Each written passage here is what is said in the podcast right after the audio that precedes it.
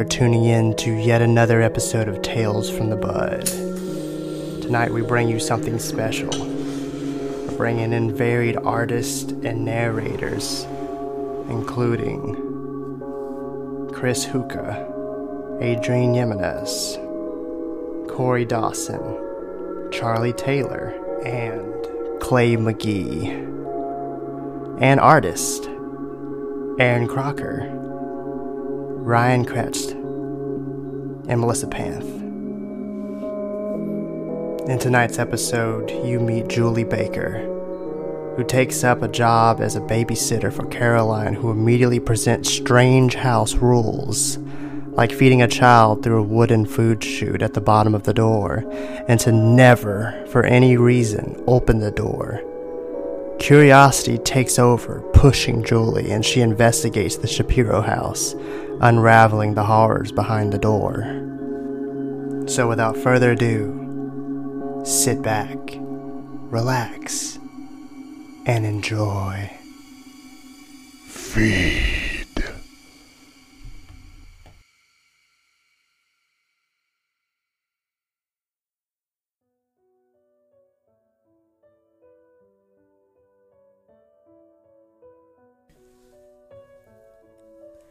Hello, my name is Julie Baker. Here's a little about my lovely life. My existence in whole consists primarily of working, school, and anxiety attacks. So, yeah, welcome to my world. I'm currently going to school to be an IT specialist. To help make ends meet with tuition, I've picked up babysitting. It's not at all glamorous, but I love kids.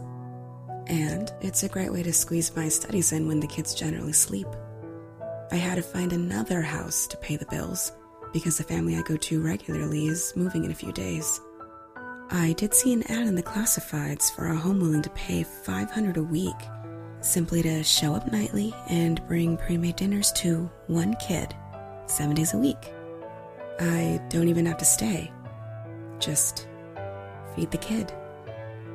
I need the money, and this sounds like a win win situation. I'll schedule to meet the mother tomorrow. The more I thought about it, something just didn't seem right. I've dealt with abused single moms, mistreated children, all kinds of crazy and sometimes hectic scenarios. But this is different. As I said, I could really use the money, and this keeps me from scheduling multiple homes to visit. Also, I'm super intrigued by the whirlwind of weird around this ad. Okay, nothing left but to make the call. Let's see. There we are. Mrs. Shapiro.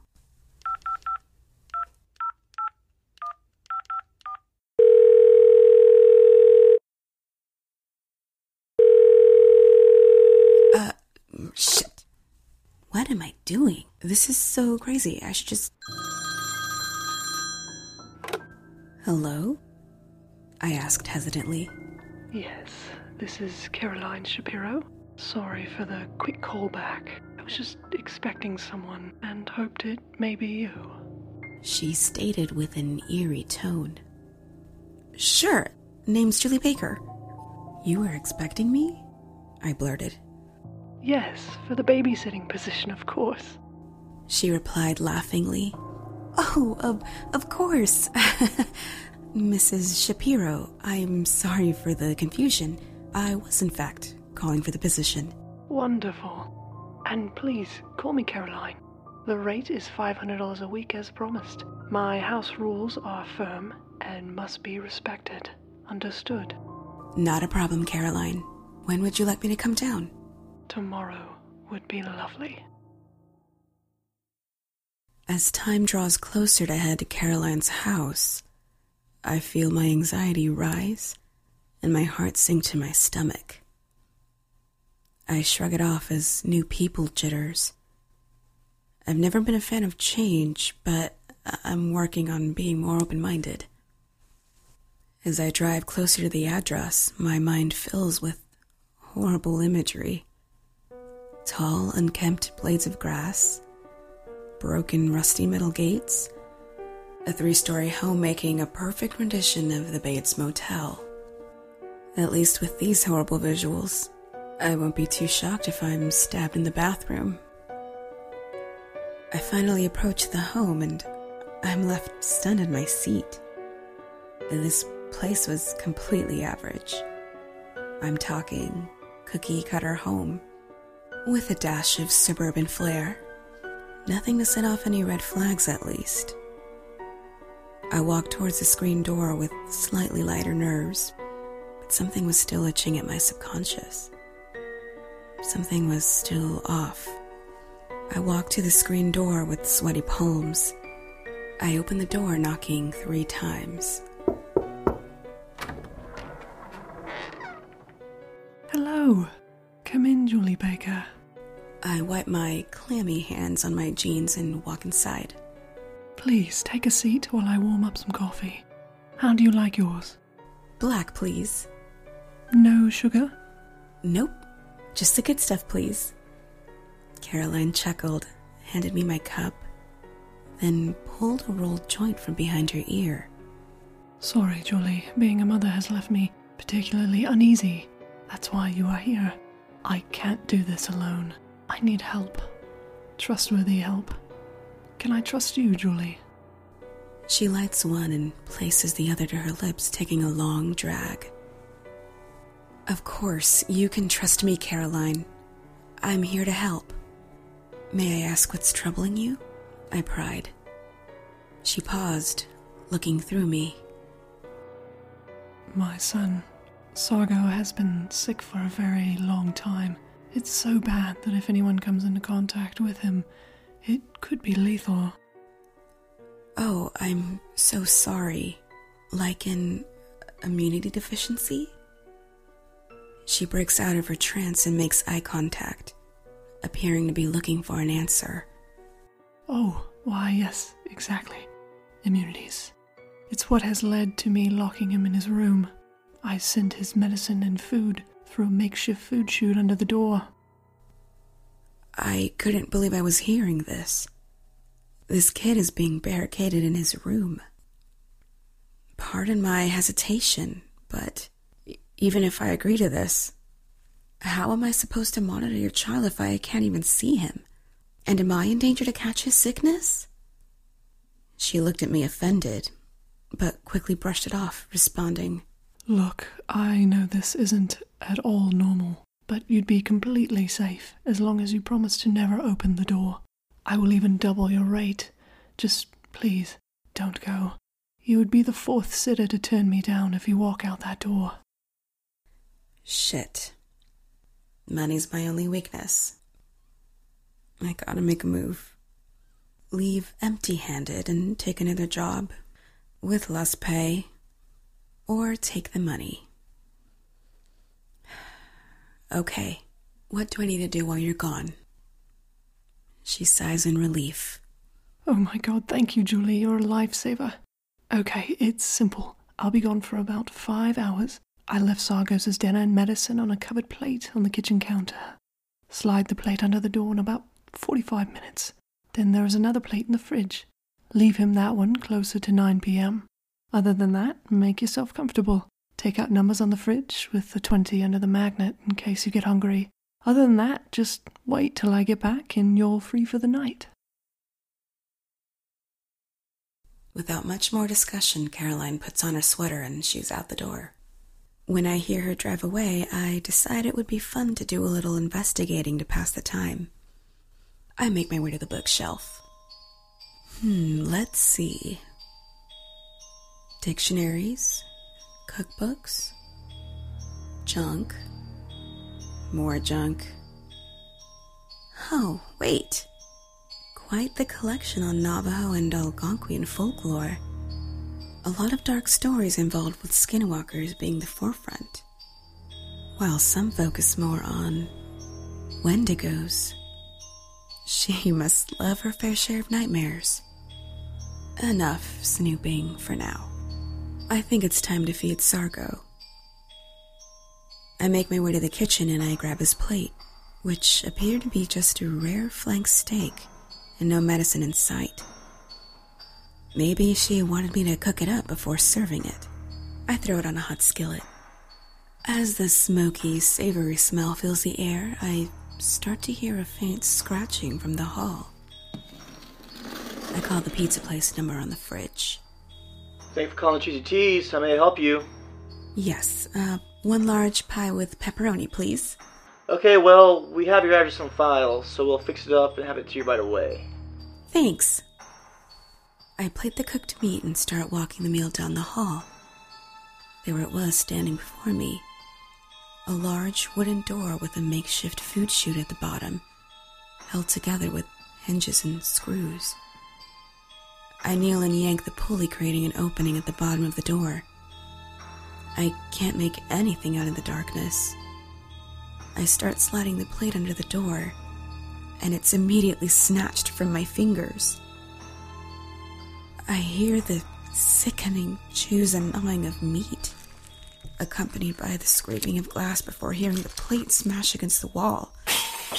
This was followed by the most tortured wail I've ever heard. I close the shaft over the gap, but Sargo starts bashing at the door. Each strike sends vibrations through my arms. There is no way that this thing I'm dealing with is a kid. Sargo, I need you to stop. Stop! I yell at the top of my lungs. Silence follows before the doors hit with a force that sends me against the wall. I try to get a hold of myself even though my ears are ringing from the blast. I start crawling to the room beside me and lock it behind me. I can still hear him breaking the wood pieces off the door. I pull out my phone and try to make an outgoing call, but my phone has no service. Okay, Julie, you got this. I look in my surroundings and I notice a house phone. I immediately dial 911. This is Officer Stevens. What's your emergency? Hello, this is an emergency. My name is Julie Baker, and someone's tried to kill me. Please send help. Yes, ma'am, of course. That's strange. The house you are at has been reported before in the event of multiple missing dog cases. What? Yeah, two black pit bulls and a blonde Labrador retriever. He said in a hesitant tone. We never found anything, but we've always had our suspicions. Please just stay calm. Help is on the way. I let out a small sigh of relief. Thank you. Just please hurry. Hey, uh, it's the Cheesy Teas. Oh, God. It's the pizza guy. Sargo starts dashing for the door. If I get out to help, I'm a goner. I hear the front door slowly open. Hello? Sorry, the door was unlocked and. I hear the sounds of bodies thudding and scuffling around. Someone get this thing off of me! The sounds of the growls, slashing, gargling, tearing. It was slaughtering him. I had to do something. Screams were brought to silence, and I hear that monster let out a horrid scream before chomping back into his corpse. The sounds of meaty flesh slapping the floor and liquid slurping like tomato soup sucked from the bowl sends acid and bile pushing its way into my mouth. Next thing I know, I hear police sirens blasting their party lights all over the front yard. I can't believe it. The car door opens, and I hear two pairs of feet run up to the front door. Hello? Whoever can hear this is Officer Tanner with Officer Stevens. Please come out slowly and carefully. The creature continues feasting on his victim with no reaction to the officers. They decided to open the door, but they weren't prepared for what they saw next. The pizza guy was twisted and torn into impossible contortions. flesh appeared to be torn directly from his body. Sargo was still stripping muscle and fat straight from the bones, feeding a seamlessly endless hunger. Kid, get off that man and put your hands behind your head. He doesn't respond. Maybe we should call for backup. We got this, Tanner. Follow my lead. Get off the man and put your hands behind your head. I won't say it again. The creature continues gorging on the pizza guy's internal organs, disemboweling intestines with a sickening tug. Officer Stevens fires a warning shot into Sargo, sending him into a frenzy. Sargo strikes Stevens with his gnarled long claws, slicing right through the fabric of his sleeve, pulsing with blood from the fresh wound. I hear more shots before the screams, then nothing. Nothing but the sounds of Sargo finishing two more snacks. That was my only way out. Now I've got to find a way out of this house. Sargo didn't respond to the officers while he was eating. Maybe he'll ignore me too. I take a few deep breaths before unlocking and opening the door. I slowly start making my way to the front door, one step at a time. The closer I get to Sargo and what's left of the officers, the more sick with fear I felt. My legs naturally resisted each step, but I had no choice to move forward. As I start maneuvering around Sargo, he flinched. Shit! Sargo seemed to be choking. No, he was gagging. He spit up a Rolex, followed by a meaty puree of vomit, before its ravenous hunger had him attempt to eat the slop a second time. I lose it and run out the door and see my car. With everything in me, I sprint for my car before I feel a heavy thud on the back of my head and get wrapped in the comfortable blankets of unconsciousness. I wake up to a familiar voice. As Caroline's face comes into view, I take in the reality of the situation. Sorry to have to do that. You made quite a mess, Julie. A mess you need to clean up. I said with what little energy I had in me. Caroline, you're not going to get away with this. Everyone's going to know you had something to do with this. Caroline laughed with a wicked cackle and looked me in the eyes before her face started changing. You're right, Julie. I wouldn't be able to get away with this, but you would. The bones in her face shifted with a wicked snap, and her skin and hair would change hue until she looked just like me. What is this? I screamed frantically. Why, Julie, it's dinner time. Sounding just like me, she signals Sargo to finish his meal.